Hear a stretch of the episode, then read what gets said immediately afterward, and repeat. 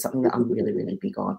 And you are already doing it as a as a mother in the household. You are a leader, right? You are the CFO. You are the chief family officer. You are making financial decisions. You are making decisions for other people. You are um, you are managing on a daily basis. You are engaging in time management. There are so many crossover skills in running a household that you can cross over into working in in, in a workplace, um, and the two actually tie them to each other. I mean, just think conflict resolution on a daily basis if you have more than one child, um, or even just between yourself and your partner.